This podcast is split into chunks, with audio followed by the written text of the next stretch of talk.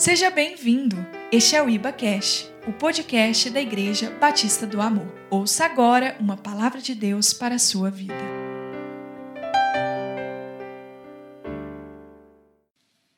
Nós estamos é, terminando hoje a série de mensagens Desafio da Graça. E durante aí é, sete domingos, hoje é o sétimo domingo, nós tivemos ministrando o desafio da graça, desafio que desafia a nossa fé, desafia o amor, desafia a provisão, desafia as obras, mas hoje é o desafio do impossível. Amém? Diga desafio do impossível. Isso, você está no culto certo, você não está no culto fé, mas nós vamos falar também de princípios da fé, vamos falar do impossível, porque o nosso Deus é o Deus do impossível. Amém? E Ele vai agir na sua vida nesta noite, como Ele fez aqui nesta manhã. Aleluia.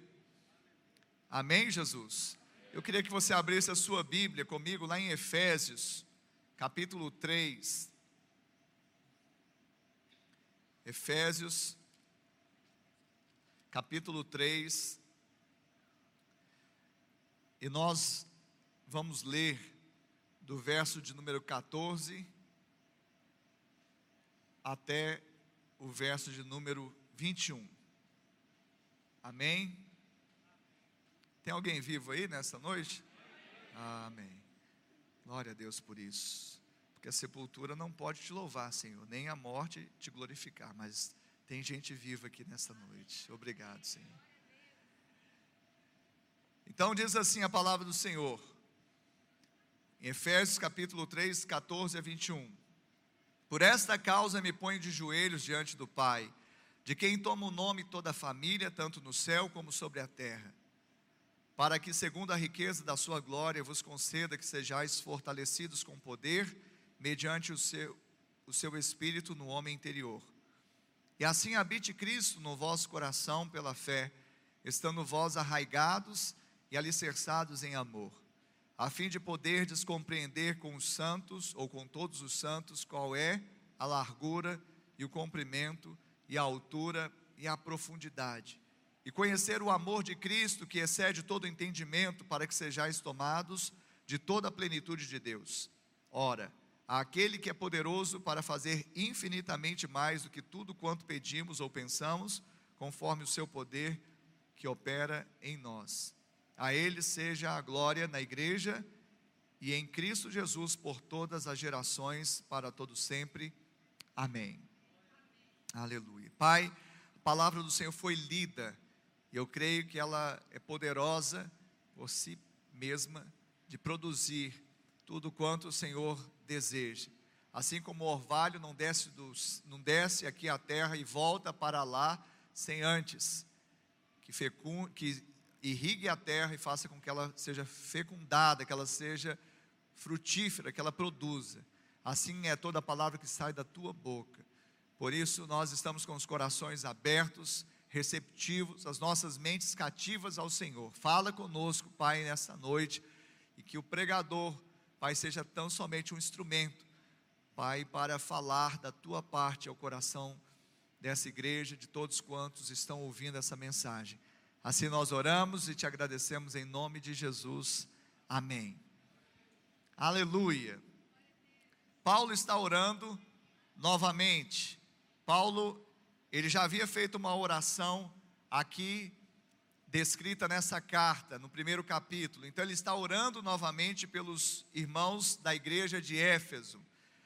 Paulo estava, na verdade, em cadeias, ele estava preso aproximadamente por volta do ano 60 depois de Cristo, em Roma, e ele envia essa carta exatamente para encorajar os cristãos de Éfeso. Alguns teólogos dizem que não era apenas a, a, a igreja daquela cidade, mas era de uma região. O que mais importa é que Paulo ele havia vivido por três anos ali naquela igreja, ou seja, naquela cidade, e ele tinha um vínculo muito próximo àqueles irmãos filhos espirituais que ele gerou em fé e também que ele queria ver o avanço. Então, diferentemente da carta aos Coríntios, que ela é uma carta que confronta, é uma carta que exorta e, e refuta as falsas doutrinas, o levedo dos falsos mestres, a, a, a carnalidade que havia lá na cidade de Corinto. Aqui, na verdade, Paulo está encorajando os efésios e, sobretudo, fazendo com que eles, que eram de origem gentílica, ou seja, não judeus, eles pudessem entender que em Cristo eles foram unidos com os judeus em uma só família, com um só pai. Ou seja, eles eram herdeiros da mesma promessa, herdeiros da mesma herança e coparticipantes da mesma promessa. Amém? Então, esse, em linhas gerais, é o início do contexto, porque é interessante que a gente entenda que Paulo estava nessa condição quando escreveu essa carta. Então, uma coisa salta nos nossos olhos, mesmo numa situação adversa, você pode interceder por alguém. Porque Paulo estava preso, no entanto, ele estava orando para aqueles que estavam livres. Às vezes nós achamos que, ah, eu estou passando por isso, estou passando por aquilo outro, por uma situação difícil, ele estava numa situação extrema, prisão, cárcere, e no entanto ele estava orando por pessoas. Amém? Então não pare de orar e interceder, seja qual for a situação que você estiver passando.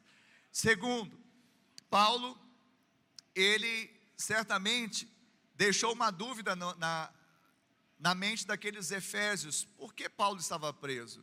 E Paulo não estava preso porque ele assaltou um banco, Paulo não estava preso porque, sabe, fez tráfico de drogas, Paulo estava preso porque o mistério foi desvendado e ele pregou exatamente esse mistério que é o Evangelho da Graça. O mistério que outrora estava encoberto no Velho Testamento, porque ainda não era chegado a graça através de Cristo, então ele estava, desvend... ele estava oculto. Mas agora o mistério, ele foi desvendado por meio de quem? Dos profetas do Novo Testamento e dos apóstolos. E ele era o apóstolo aos gentios, aos não-judeus, para desvendar o mistério da graça. Amém? Diga, mistério, diga evangelho da graça. Então o Evangelho da Graça falava que judeu podia ficar junto com gentio. E isso trouxe um, um desconforto na comunidade ali em Jerusalém, a tal ponto dele ser preso.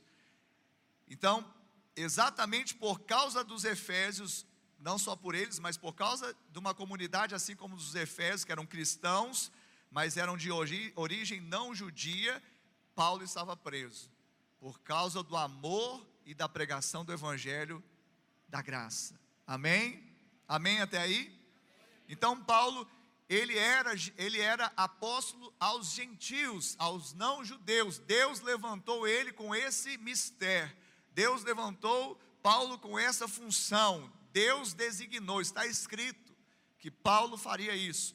Mas ele não apenas foi designado a ganhar os gentios, como também, nesse caso principalmente dos Efésios, fazer com que eles entendessem que uma vez que eles foram enxertados agora na comunidade de Israel por meio de Cristo Jesus, eles eram detentores da mesma promessa e da mesma herança.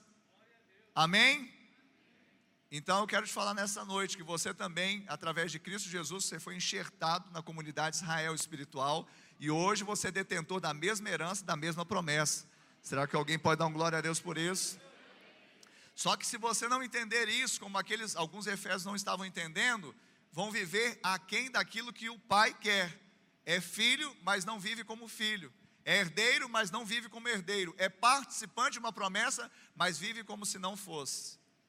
Então, Paulo, ele não apenas quis ganhá-los, mas também ensiná-los a respeito da dispensação da graça que une gentil a judeu ou seja, ensinar o posicionamento que nós devemos ter. No caso deles, os efésios deveriam ter na família de Deus e, sobretudo, ensiná-los a se apropriarem das riquezas insondáveis em Cristo Jesus.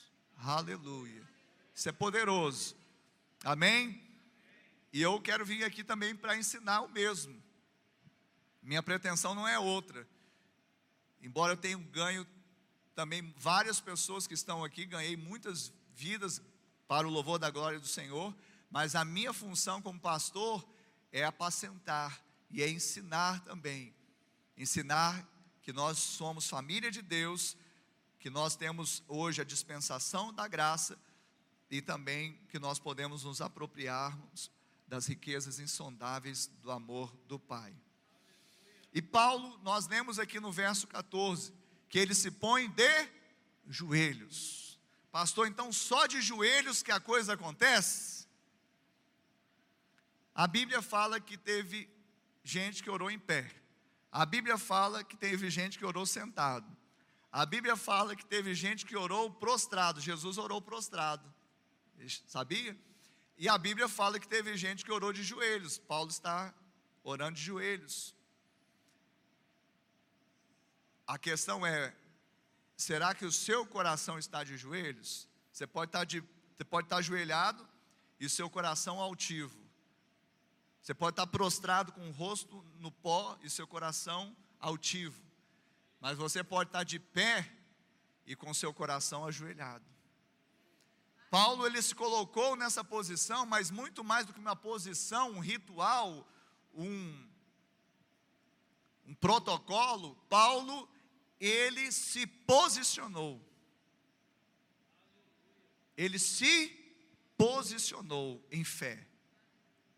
Porque mais do que os joelhos no chão, era o coração na mão de Deus. Então Paulo se posicionou para quê? Para que os efésios se posicionassem também. Paulo se posicionou e por essa causa ele se pôs de joelhos para o quê? que os gentios de, Efésio, de, de Éfeso pudessem se posicionar. Qual o tipo de posição? Se reconhecerem como família de Deus, saberem que a dispensação da graça era sobre eles e que eles se apropriassem das riquezas insondáveis do amor de Cristo. Amém? Será que você tem causa pela qual você também se colocaria de joelhos? Quem tem causa aí para se colocar de joelhos? Amém. Todos nós, não é? Então vamos seguir, porque vai identificar com a gente nessa noite, não vai? Sempre, né? Toda palavra. Ela é poderosa para fazer essa identificação. Então, por essa causa, Paulo se pôs de joelhos. Ele se posicionou para que os efésios também se posicionassem como filhos e os termos aqui, no capítulo 3, são interessantes, que fala co-herdeiro, co-participante. Então, essa palavra é interessante, porque co-herdeiro é porque você não é herdeiro sozinho. Jesus é herdeiro, e você é co-herdeiro com Cristo. Amém? Co-participante. Você participa com Cristo, mas também participa com Israel da mesma promessa. Então, bom que você não está sozinho, diga eu não estou sozinho. Obrigado, Senhor. Então, queridos, Paulo se pôs de joelhos para que eles pudessem ter essa revelação. Eles também se posicionassem como filhos, coerdeiros da mesma herança, coparticipantes da mesma promessa. Mas tudo isso, na oração de Paulo, também tinha uma finalidade. Empoderá-los nisso tinha uma finalidade. Qual que era a finalidade de Paulo? Aí, como de praxe, eu vou colocar uma lista tríplice. Eu nem faço isso muito, né? Eu não faço três pontos, né? Três. Então hoje eu vou fazer a lista tríplice da finalidade que Paulo teve quando se colocou de joelhos nesse contexto para orar pelos Efésios. E eu creio que essa oração ele não fez simplesmente para aqueles ali que estavam na Ásia Menor, mas também para nós que estamos em Uberlândia, Minas Gerais, Brasil, América do Sul. Amém? Você crê nisso? Tem que crer, porque senão a Bíblia não é um livro de histórias, embora tenha história. A Bíblia não é um livro biográfico, embora tenha biografia. A Bíblia é um livro espiritual que quando você abre, o autor se faz presente. Ele está aqui e ele vai confirmar essa palavra também, que foi liberado no primeiro século, agora em, depois de 20 séculos, aqui na cidade de Uberlândia. Amém. Primeira finalidade, que eles fossem, eles quem? Os efésios, fossem fortalecidos com poder, diga poder. Verso 16: para que, segundo a riqueza da sua glória, vos conceda que sejais fortalecidos com poder, mediante o seu espírito no homem interior. Então, Paulo orava para que eles lhes fossem concedido, que eles fossem fortalecidos com poder. Amém? Então, isso estava no coração de Paulo, estava na pauta da oração de Paulo. Mas nós temos que entender que todos nós que nascemos de novo, nós recebemos um poder. A Bíblia diz lá em Efésios, aqui mesmo no livro de Efésios, capítulo 2, no verso 8, que pela graça somos salvos, mediante a fé. Isso não vem de nós, é dom de Deus. Mas lá em João, no Evangelho de João, capítulo 1, verso 12, diz que a todos quantos o receberam, deu-lhes o poder de serem feitos filhos de Deus, a saber, os que creem em seu nome. Quantos creem no nome de Jesus? Então, se você crê no nome de Jesus, você recebe poder para ser feito, se tornar filho de Deus. Porque ninguém pode se fazer filho de Deus. Embora tem muita gente que fala, eu mereço, eu também sou filho de Deus duplamente errado, porque não merece e talvez não seja ainda filho, seja criatura. A nossa oração é para que reconheça que não merece nada, aí acessa a graça e se torna filho de Deus. Amém? Amém, querido. Mas o mesmo poder que te torna filho, me torna filho pela graça, é o mesmo poder pelo qual Paulo orava para que fosse concedido àqueles homens, para que eles andassem como filho. Então, deixa eu voltar um pouco, preste atenção. A mesma graça que me empodera, me, me torna filho de Deus, é a mesma graça que me empodera para andar como filho de Deus. É diferente? Sim, tem pessoas que são filhos, mas não andam como filhos. Tem muitos pródigos por aí. E também tem os filhos, o irmão do filho pródigo também, dentro da igreja, mas não vive como filho, vive como se fosse um servo. Então precisa viver como filho. E por isso Paulo orava para que eles pudessem entender que não apenas a salvação lhes conferia algo, era o poder de Deus pela graça, mas também essa mesma graça ia empoderá-los a andar como filhos. Amém? Isso é ser fortalecido com poder. E o que acontece exatamente acontece no nosso interior. Às vezes as pessoas elas têm dificuldade de andar como filhos porque elas ficam vivendo por vistas.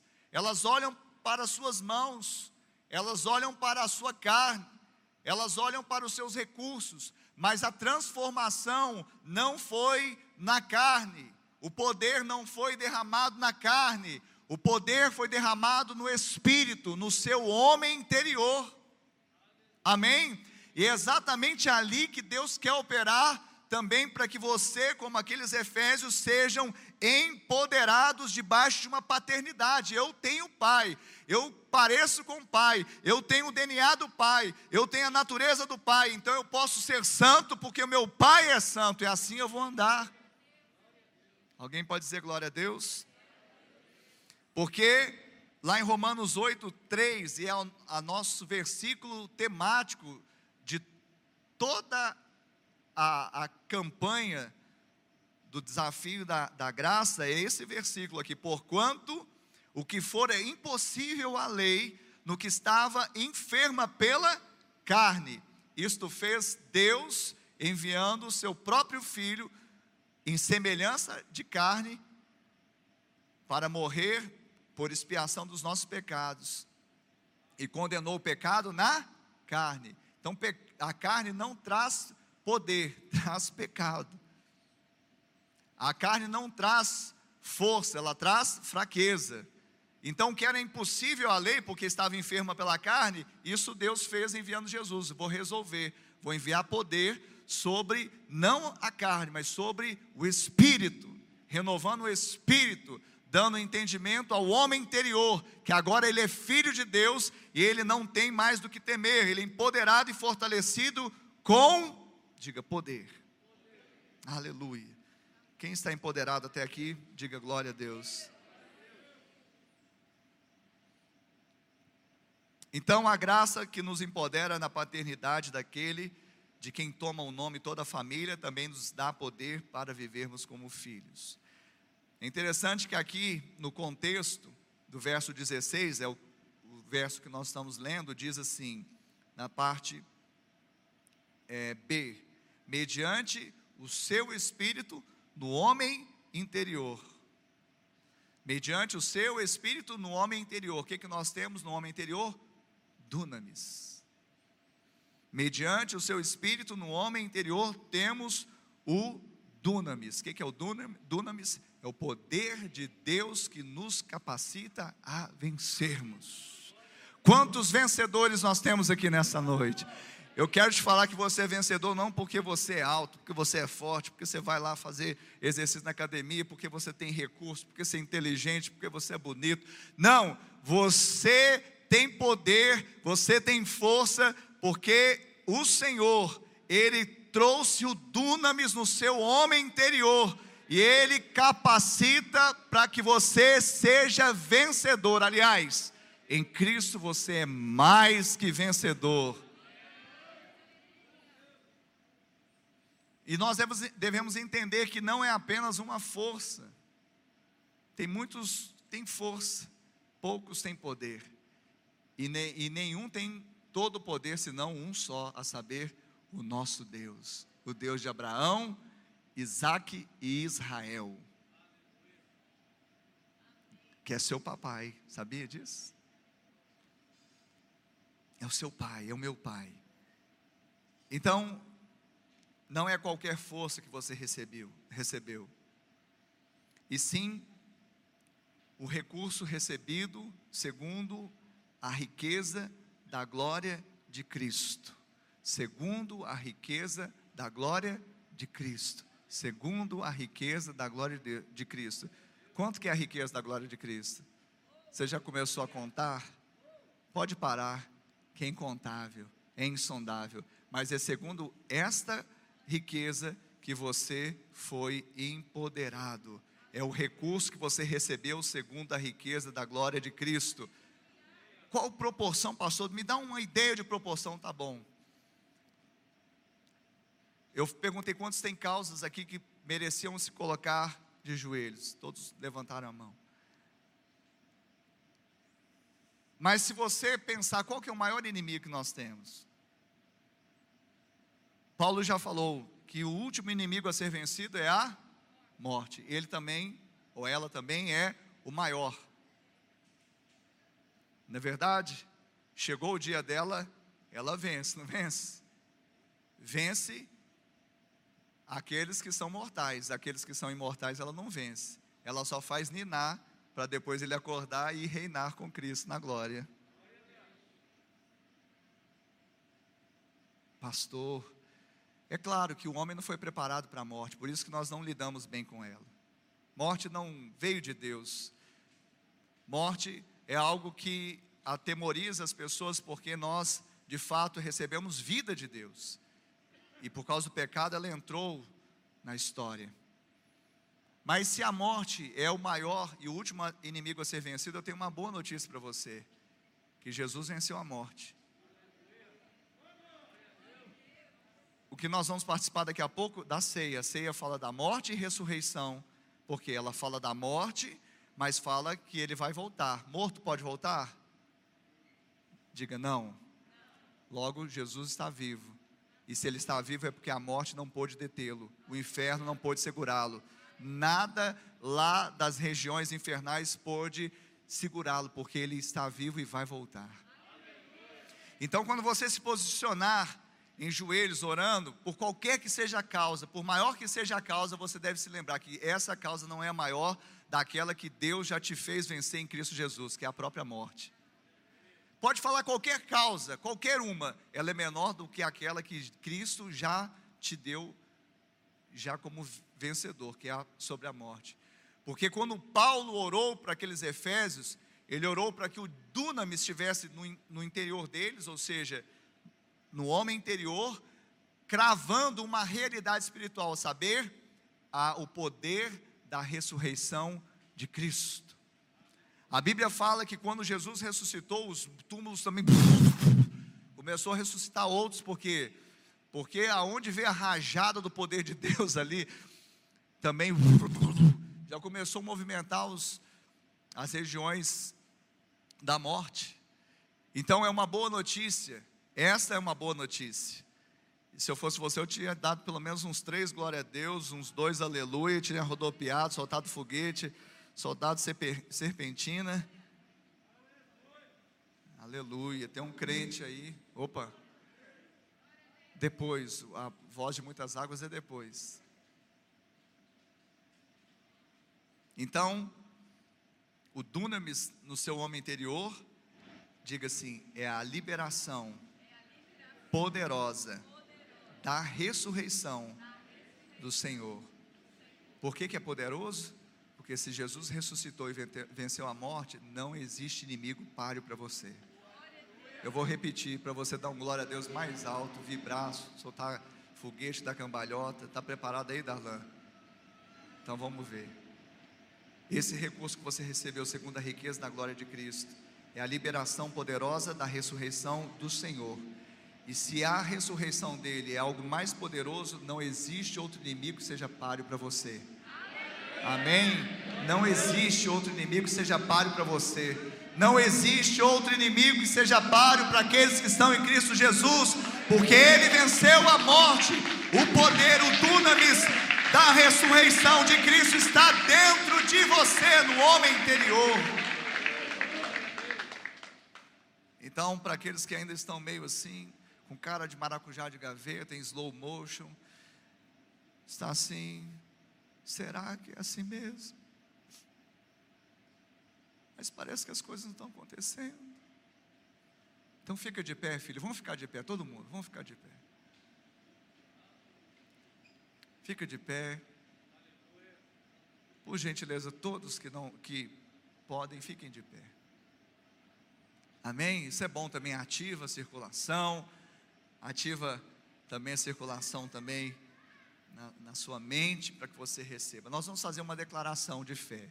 Amém? Tem pessoas que não gostam de declaração de fé, pastora. Não ouviram a sua pregação, decretos de fé porque acham que isso é meio repetitivo, ou que isso é meio. É, que infantiliza. Mas deixa eu falar algo. Quantos creem que a fé fala? Amém. Ainda bem que você crê, porque a Bíblia diz isso. O próprio Paulo disse: cri, por isso aqui falei. Cremos, por isso aqui falamos. Preste atenção. Então, se a fé fala, quando você e, e, como que a fé, como que você recebe fé, como que ela se origina, como que você aumenta a sua fé? Como? Ouvindo, não é isso? Amém? A fé vem pelo ouvir, ouvir a palavra de Deus. Então, se você fazer um decreto da palavra de Deus, bíblico, qual que é o ouvido mais perto da sua boca? Hã? O seu mesmo. Então, qual que é a primeira pessoa que vai ser impactada com isso? Você mesmo. Então, toda vez que você faz um decreto de fé, faz uma declaração de fé, seus ouvidos captam primeiramente aquilo que você está liberando e está aumentando a sua fé. Seu coração se enche de fé, a boca fala que está cheio, o coração, você faz mais uma declaração. Aí os seus ouvidos ouvem, você vai aumentando a sua fé e vai se empoderando e ninguém vai te segurar. Então não se cale. O diabo, ele está tentando amordaçar o povo de Deus. Ele está tentando calar, porque ele sabe que se o povo de Deus se levantar e declarar a palavra de Deus, esse povo se torna, ele já é invencível, mas ele se torna na prática invencível. Amém? Então nós vamos fazer declaração de fé aqui, e eu queria que nós declare, declaremos, mas esses textos estão todos na palavra de Deus. Estão lá em Neemias 8, 10, estão em Efésios 6, 10, estão em 2 Coríntios 4, 17. Então você vai falar assim, diga assim, mas, ah, antes, aciona o modo voz de muitas águas, tá bom? Porque eu, eu creio que a, a, essa de, decreto de fé, essa declaração, ela é como aquele que é vencedor, como que, aquele que é um arauto, como aquele que, sabe, se posiciona. Amém, Jesus? Então diga assim: a alegria do Senhor, alegria do Senhor é a minha força. É a minha força. Diga eu sou. eu sou. Diga eu sou, eu sou. Fortalecido, fortalecido. No, Senhor. no Senhor e na força do seu poder. Diga assim: ainda, ainda que o meu homem exterior, meu homem exterior se corrompa o meu homem interior se renova dia a dia. Aleluia. Amém. O treino foi bom, né? Vamos falar novamente? Diga assim: a alegria do Senhor é a minha força. Diga: a alegria do Senhor é a minha força. Diga: eu sou fortalecido no Senhor e na força do seu poder. Diga ainda que o meu homem exterior se corrompa, o meu homem interior se renova, se renova dia em dia. Aleluia! Oh! Aleluia! A primeira declaração, Neemias 8, 10. A segunda declaração, Efésios, também aqui, Efésios capítulo 6, verso 10. E a última, 2 Coríntios 4, 17. Amém? Você pode se sentar. Então, essa foi a, a primeira abordagem intencional de Paulo quando ele escreveu, ou não apenas escreveu, mas quando ele orou pelos seus filhos espirituais lá de Éfeso, que eles fossem fortalecidos com poder. Diga, fortalecido com poder. Essa é a primeira abordagem. A segunda abordagem, Paulo fez algo intencional, lembre-se disso. Então, a primeira intenção é que eles fossem fortalecidos com. Vamos lá, igreja. Que eles fossem fortalecidos com poder. A segunda intenção é que eles tivessem compreensão espiritual 4D. Pastor do céu, essa eu quero ver o Senhor mostrar na palavra. Esse negócio de 3D, 4D, isso é tecnologia. Mas Deus é onisciente, Ele sabe de todas as coisas. Amém? Mas nós vamos para a palavra. Então, Paulo queria que eles tivessem compreensão espiritual 4D. Você já imaginou vir num culto e aprender a ter um discernimento espiritual 4D? Em quatro dimensões? Você já imaginou isso? Essa é a igreja do futuro mesmo. Né?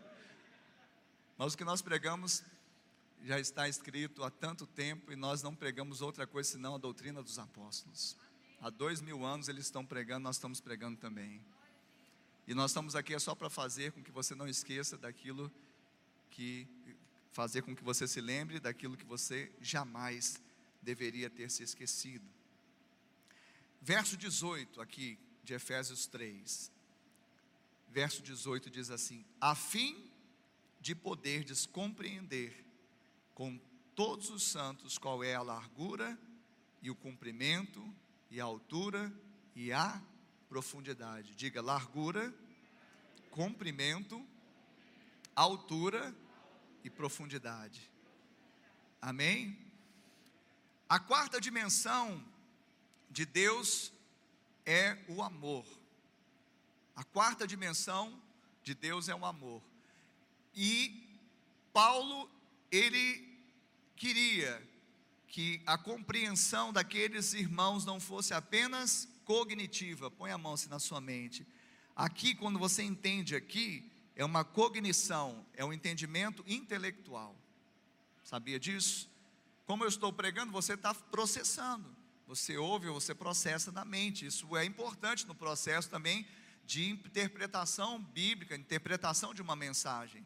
Nós não desconsideramos, mas preste atenção: Paulo não queria que eles tivessem apenas uma compreensão intelectual, cognitiva, o que acontece muitas vezes. Entendeu a mensagem do pastor? Sim. Está vivendo? Então, teve o um entendimento intelectual? Teve, mas se apropriou no espírito? Não. Paulo, ele queria quebrar esse tabu. Paulo queria quebrar essa tendência, essa inércia negativa. Paulo, ele queria que então os efésios não apenas tivessem essa compreensão cognitiva, mas que tivessem uma iluminação nos olhos do coração deles. Abra comigo, aqui mesmo em Efésios, só passar uma folha, na minha Bíblia, uma folha apenas para trás, Efésios 1, 18. Efésios 1, 18 diz assim: Iluminados os olhos do vosso coração, para saberdes qual é a esperança do seu chamamento, a qual é qual a riqueza da glória da sua herança nos santos. Então, Paulo, essa é a primeira oração, diga-se de passagem, essa é a primeira. Nós estamos lá em Efésios 3, que é a segunda oração. Então, na primeira, ele já orava para que fossem abertos os olhos do coração, na verdade, porque eles deveriam receber no espírito aquela mensagem. Eles precisavam ter iluminação. Eles precisavam por meio da revelação da palavra, o pleno conhecimento de Cristo, eles pudessem ter abertos os olhos do seu coração. E é interessante que quando aqui em Efésios 3, verso 18, é, fala exatamente de compreender, a palavra em português compreensão, o termo em português compreensão, vem do latim preendere, e significa prender, segurar, e dá a ideia de tomar algo para si. Então, essa palavrinha que está aqui no texto, Efésios 3,18, compreender, o termo compreensão vem do latim prendere, que é segurar, que é prender, e tem ideia de que? De tomar algo para si. Então, Paulo orou para que eles prendessem essa palavra em si mesmos, para que eles segurassem essa palavra no coração, não apenas na mente para que eles pudessem ser transformados dentro e não apenas fora. Paulo anelava na sua oração que eles de fato tivessem o que? Tomado essa palavra para si, de uma forma pessoal, que eles tivessem tomado o amor de Deus na vida deles e que eles pudessem ter muito mais do que um mero entendimento sobre o amor. Porque o amor não é algo que se discerne, intelectualmente. O amor ele precisa ser experimentado, vivenciado, assim como a graça não é algo simplesmente falar a graça é favor imerecido. Mas se eu não receber essa graça, eu nunca vai ter um sentido completo e pleno para mim. Quem está entendendo isso? Então, Paulo orava para que eles tivessem entendimento. E essa palavra compreensão vem exatamente na intenção que eles tivessem prendido, segurado para si, de uma forma pessoal, essa experiência com o amor de Deus, muito mais do que ter apenas um entendimento intelectual. Amém, Jesus? E o que que faz com que esse amor se prenda a nós? O que que faz com que de fato essas essas esse amor ele se prenda a nós? É a graça. A graça faz com que o amor de Deus se prenda a nós. A graça recebida, ela faz com que o amor se prenda a nós. E ela faz também que o impossível aconteça. Então, enquanto eu não receber a graça, eu não desfruto do amor. Enquanto eu não desfruto do amor, eu não desfruto do maior poder que existe na terra. O maior poder que nós temos é o amor.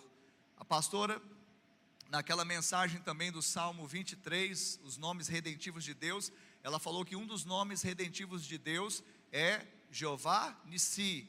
Ele é a nossa bandeira, ele é o nosso estandarte. E a bandeira de Deus sobre nós é o amor. A palavra diz: você deve pagar o mal com o bem. Então, o amor, ele vence todas as batalhas.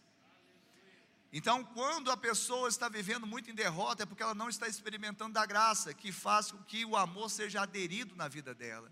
Paulo queria que eles vivessem sabendo que eles não eram bastardos, que eles não estavam alheios à promessa que foi feita a Israel, que eles em Cristo Jesus tinham todo o direito, tinham toda a herança, eram participantes de uma promessa maravilhosa, e que os recursos que foram dados primeiramente a Israel, agora em Cristo Jesus chegou neles, e agora eles podiam desfrutar de uma, de uma forma plena, porque agora eles tinham o maior poder da terra, que era o amor de Deus, mas a menos que eles reconhecessem e a menos que eles é, prendessem esse amor por meio da graça, eles não experimentariam o impossível de Deus. Quantos querem experimentar o impossível de Deus? Quantos aqui querem experimentar o impossível de Deus em alguma área da sua vida? Levanta a sua mão e diga amém. Eu quero te falar nessa noite, você pode experimentar o impossível de Deus agora mesmo. Você pode experimentar o impossível de Deus acontecendo nesse momento, mas eu quero te falar, você está pronto a deixar Deus modificar de dentro para fora? Porque nós queremos o impossível de Deus acontecendo em coisas externas. Mas as coisas mais necessárias e essenciais que nós temos para ver o mover de Deus, o impossível acontecer, está dentro de nós. Porque quando nós somos transformados dentro, a coisa acontece fora. Quando nós buscamos em primeiro lugar o reino de Deus e a sua justiça, as outras coisas são acrescentadas. Logo, nós precisamos deixar que o amor dele o amor de Deus se agregue a nós por meio da graça. Então eu tenho que baixar minha guarda, eu tenho que saber que eu não mereço, eu tenho que entender que não é o que eu fiz, mas o que Jesus fez, e quando eu baixar minha guarda e apenas receber, eu vou fazer, vou pôr uma fita bem aderente desse amor na minha vida, e esse amor é a arma mais poderosa que eu tenho para ver o impossível acontecer na minha vida, porque o maior de todos os milagres que nós podemos fazer aqui, ou profetizarmos aqui, o que, que é? Posso orar por alguém? Nós oramos pelo Carlos Lazzarini, foi li livre da morte por causa do, do coração em arritmia, ia morrer, estava aqui de manhã. Oramos pelo Carlos Quirino, com tumor maligno dentro dele, mais de 20 dias na, na UTI, saiu. Oramos já por pessoas que estavam com problema no casamento, na família, restaurou. Mas sabe qual que é o maior milagre que Deus quer operar? É o milagre da salvação. E sabe como que Deus providenciou isso? Ele providenciou quando ele fez enfermar o filho dele, porque era impossível a lei, nós não cumpriríamos. Mas ele fez enfermar o filho dele, ele fez com que o pecado fosse condenado na carne. Jesus assumiu o nosso pecado, pagou a conta e nós agora temos salvação. Como que ele fez isso? Ele fez com amor. O amor tem poder para salvar. Então, se prepare para viver em outra dimensão. Se prepare para viver na quarta dimensão. 4D. Um evangelho que você nunca experimentou. O evangelho que não é só largo, mas ele é cumprido. O evangelho que não é apenas alto, mas é profundo. O evangelho que não apenas busca para si mesmo, mas já recebeu para si mesmo e agora deixa fluir um rio que sai do seu interior, que jorra para a vida eterna. Quem está preparado para isso, diga amém. Então, Paulo, ele tinha essa intenção, que eles compreendessem isso. A graça recebida faz o impossível, ou seja, viver nas quatro dimensões. Em outras palavras, a graça prende o amor em nós. E o doutor Russell Shedd, pastor, teólogo, renomado, hoje ele dorme no Senhor. Ele traz na sua Bíblia comentada um esquema que eu gostei demais. Eu extraí, pus na minha mensagem, vai estar no estudo de célula dessa semana. E ele comenta o seguinte, a respeito da, desse amor em quatro dimensões. Essa compreensão espiritual que nós devemos ter no 4D. Primeiro, largura. Diga largura. A largura, ela abrange a todos indistintamente. Diga cumprimento. O cumprimento abrange todos os tempos. Desde a eternidade até a eternidade. Todos os tempos. Altura, diga altura. Isso aponta para o céu. Ou seja, a altura estendeu até o céu para trazer de lá o seu filho amado para a terra. Porque se ele não desce, nós não subiríamos. Alguém está entendendo isso? Se ele não desce, nós não subiríamos. E quarta dimensão, 4D, para você que achou que não tinha essa tecnologia na Bíblia Sagrada. Profundidade, diga profundidade. E ela fala de Cristo ter suportado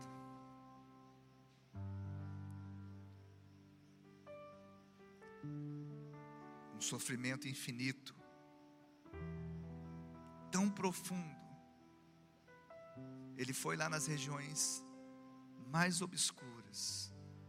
Ele suportou o sofrimento infinito para espiar os nossos pecados. Esse é o amor de Deus. Essa é a compreensão, discernimento espiritual 4D. Um, um amor largo, comprido, alto e profundo. O que nós vamos celebrar daqui a pouco é a ceia. A ceia fala da, é o memorial da morte. A cruz.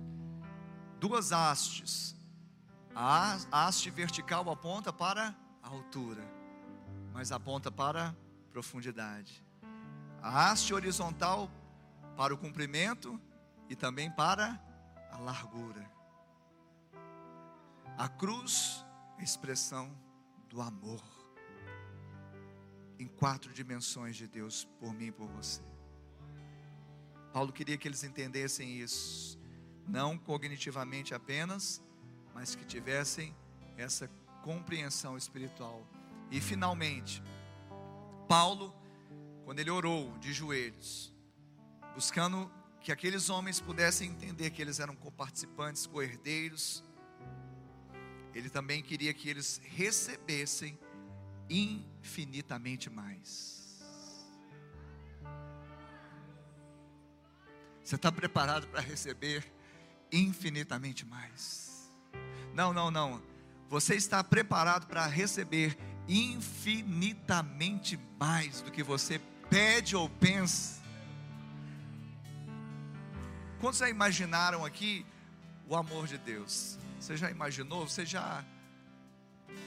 Às vezes a gente tem um lapso, mas não conseguimos imaginar totalmente. Porque o amor de Deus, ele é tão largo, ele é tão comprido, ele é tão profundo, ele é tão alto que nós não conseguimos acessar, a menos que nós apenas recebamos. Paulo ele termina a sua oração a oração dele termina com uma bênção. Quantos desejam uma bênção do Senhor nesta noite? Paulo termina aqui essa, essa oração abençoando os seus filhos espirituais lá em Éfeso. Paulo ora e ele termina essa oração dando glórias a Deus por todas as gerações e liberando essa bênção sobre os cristãos de Éfeso.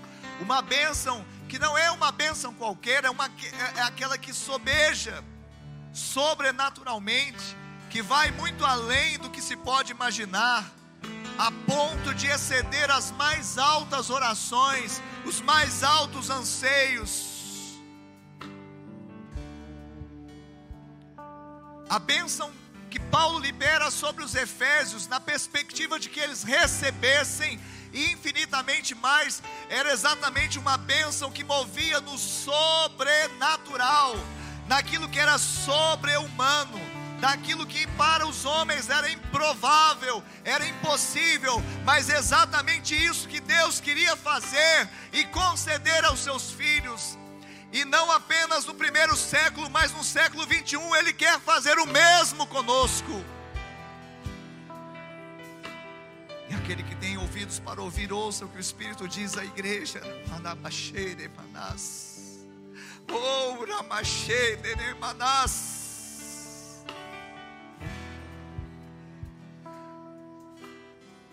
algo improvável, sobre-humano, impossível, mas exatamente aquilo que Deus pode fazer. E Ele realiza tudo isso conforme o seu poder que opera em nós. Ele realiza tudo isso conforme o seu poder, o dunamis que opera em você. Como eu falei, Deus não quer simplesmente que nós olhamos, olhemos para algo e vemos a glória externa. Deus não quer que simplesmente contemplamos, sabe, há uma, uma grande promoção, um grande bem, alguma coisa tangível, material.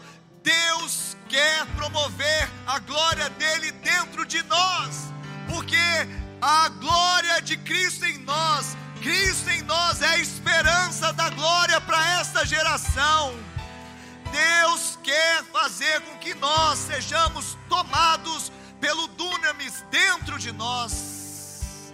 Dentro de nós, Ele quer fazer o impossível acontecer dentro de nós. Pessoas que não conseguiam perdoar, vão perdoar. Pessoas que não conseguiam viver sem ressentimento, vão viver sem ressentimento. Pessoas que não conseguiam dormir, porque estavam tensas, deprimidas, podem ter uma cama king size, mas não conseguem ter sono. Deus quer mover dentro de você. Deus quer fazer o impossível dentro. Ele quer te conceder que você experimente infinitamente mais. Porque o poder dele opera em nós e através de nós. Qual que é esse poder? Nós falamos, o amor que cola em nós através da graça. Graça é exatamente o meio pelo qual nós podemos trazer o amor para dentro de nós e vencermos qualquer batalha. Porque as maiores batalhas elas se dão internamente no nosso coração, na nossa mente. As maiores necessidades que o homem tem não são de bens materiais tangíveis. A maior necessidade que o homem tem está dentro do seu coração, no seu homem interior. E é exatamente lá que Deus quer fazer a obra. Mas quantos de nós, mesmo sendo cristãos, como era os, os Efésios, ah, será que eu sou filho mesmo? Tantas coisas têm me acontecido. Será que Deus se esqueceu de mim? Será que eu não estou fazendo o suficiente? Será que eu não estou orando o suficiente? Será que eu não estou fazendo as coisas certas e eu vou operando debaixo da lei? E quanto mais eu opero debaixo da lei, mais vai me dar a sensação de frustração e de derrota e de impossibilidades. Exatamente porque a lei sempre vai impor limites. A lei, ela estabelece limite. A lei sempre vai impor limites e recursos finitos, de acordo, de acordo com os recursos que eu tenho e os méritos que eu, que eu tenho. Logo, a lei diz: é impossível, porque eu não tenho tantos recursos assim nem tenho tantos méritos assim. Mas preste atenção. Por outro lado, ah, se a lei diz é impossível, por outro lado, a graça, ela destrava o dunamis em nós. A graça destrava o dunamis em nós. Ela rompe os limites ela torna os recursos inextinguíveis de acordo com as insondáveis riquezas de Cristo, segundo o mérito da sua obra, não a minha.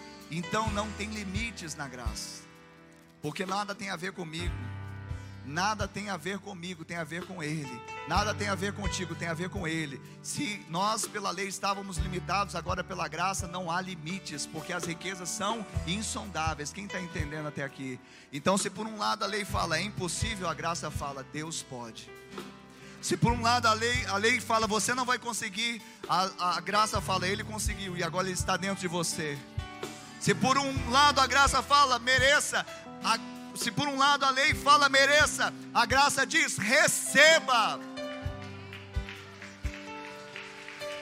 Receba infinitamente mais, sai do seu quadrado, sai do seu limite, sai debaixo da lei, sai de ficar olhando para suas mãos limitadas. Nós somos limitados na carne, mas nós não viveremos na carne, vamos viver na fé, no Filho de Deus que nos amou e se entregou por nós. Nós vamos viver como homens e mulheres espirituais sabendo que até mesmo se o nosso homem exterior se corrompa, o nosso homem interior se renova dia a dia.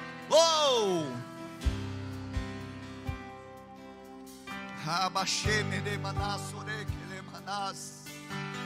O impossível está acontecendo neste lugar, porque você está recebendo, não apenas aqui, não apenas entendendo uma mensagem, não, você está recebendo pela fé uma graça que está indo ao seu encontro, está indo ao seu encontro, está indo ao seu encontro, está sendo liberado do altar de Deus, uma graça poderosa indo ao seu encontro. Recebe essa graça, recebe esse amor, recebe essas armas, recebe esses recursos, recebe agora em nome de Jesus, porque o impossível está acontecendo.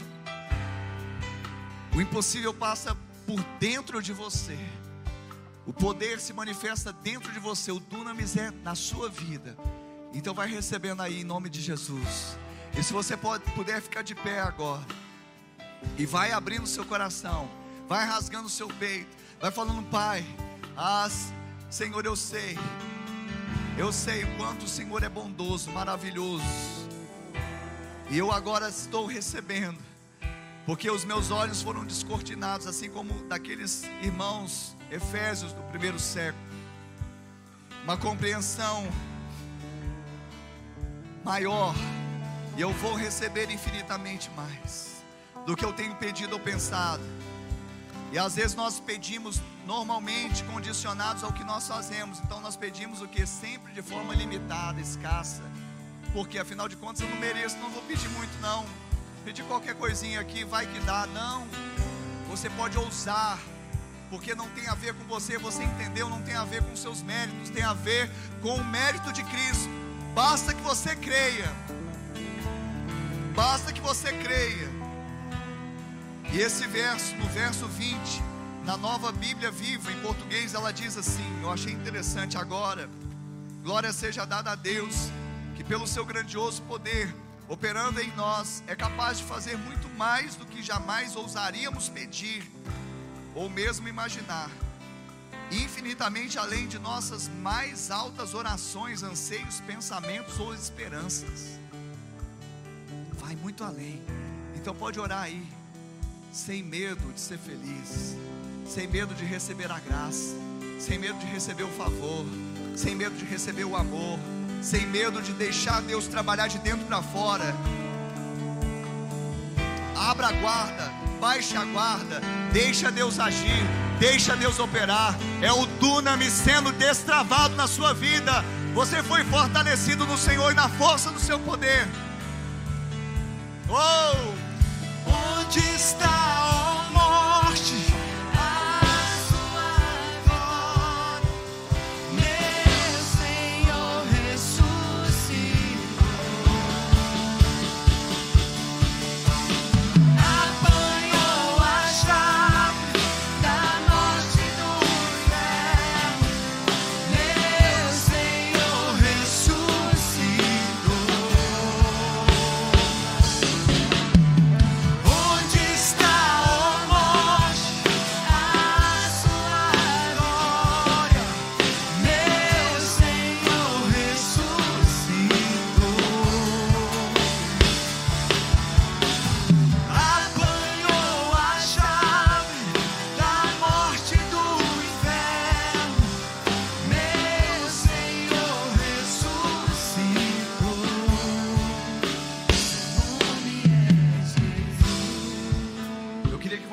colocasse a mão no seu coração e com os olhos fechados, orasse após mim, você que está em casa também assistindo essa mensagem, se você puder fazer o mesmo, diga assim: Senhor, nesta noite eu ouvi a tua palavra e ela gerou fé em meu coração, por isso agora eu confesso que Jesus Cristo é o meu Senhor, é o meu Salvador. Escreva o meu nome no livro da vida e salva-me, Senhor. E eu, meu Pai, que andei em teus caminhos, mas me desviei, hoje, arrependido eu volto, na certeza que sou aceito, recebido em seus braços de amor.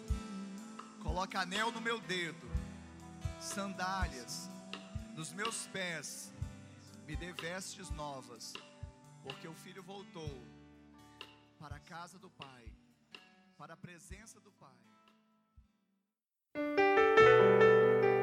Obrigada por acessar o IbaCash. Acesse também nossas redes sociais. Siga Igreja Batista do Amor. Até a próxima!